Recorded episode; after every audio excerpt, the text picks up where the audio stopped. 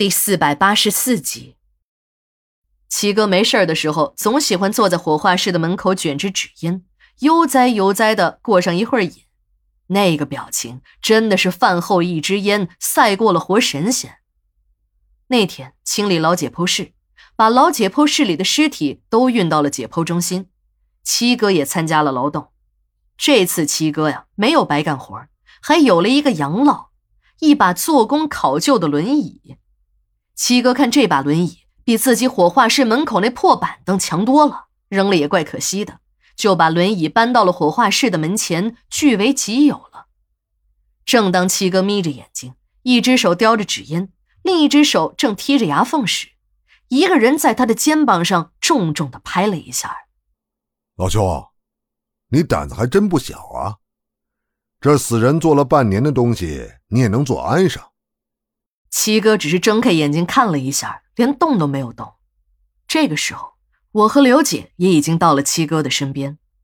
这个拍七哥的人是老金，在七哥的眼中，老金就是个精神病，是个有事没事到尸体冷藏间里看女尸发呆的问题人。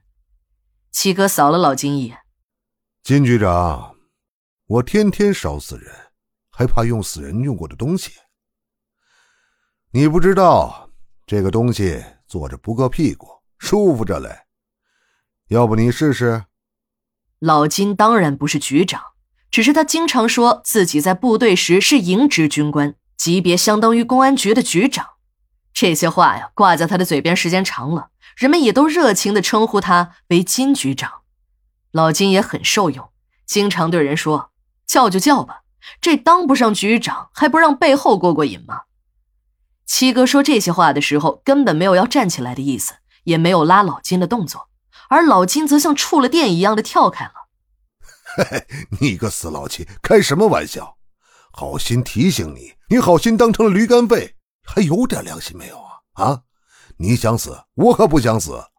在我们的印象中，这个金大炮是个天不怕地不怕的主，当了多年的警察，还是刑警，日常工作都是和凶案打交道。不可能没处理过死人的案子，更不可能没碰过死人用的东西。对死人用过的东西这么敏感，还吓成了那个样子，真的是有点蹊跷。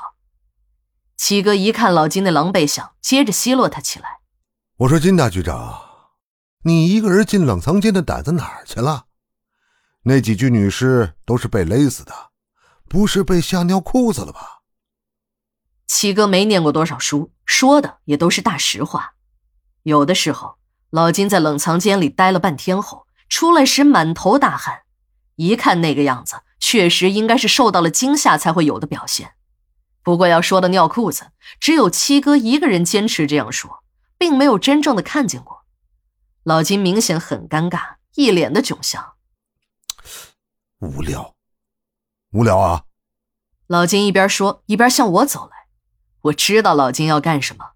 又是要进解剖中心的地下尸库去看那几具女尸。这时，一个熟悉的女人面孔出现在了我们身后。刚才大家都把注意力集中在了七哥和老金的身上，并没有注意到有人过来。当我回头看的时候，还被吓了一跳。这个女人就是一大早在解剖中心的玻璃门口向里张望的那个女人。这下我看清楚了，这个女人和那具女尸虽然很像。但年龄有点不符。这个女人虽然保养的也很好，可通过眼袋和眼角的鱼尾纹可以看出来，年龄最小也应该有四十几岁了，就是有五十多岁也说不定呢。和这个女人一起来的还有一个中年男人，那个男人一直低着头，半张脸都埋在了衣领里。我怎么看这个女人都有点熟悉，好像在哪儿见过，但就是想不起来。刘姐看我还在迷茫。拉了我一把，神秘的小声说：“哎，这不是那谁吗？你忘了那次？就就那次。”刘姐一边说，一边还做了一个特别夸张的动作。这个造型完全是希特勒对党卫军演讲时动作表情的翻版。这个表情动作我们经常做，尤其是刘姐模仿的更是惟妙惟肖，管理的同事们都会被逗得前仰后合。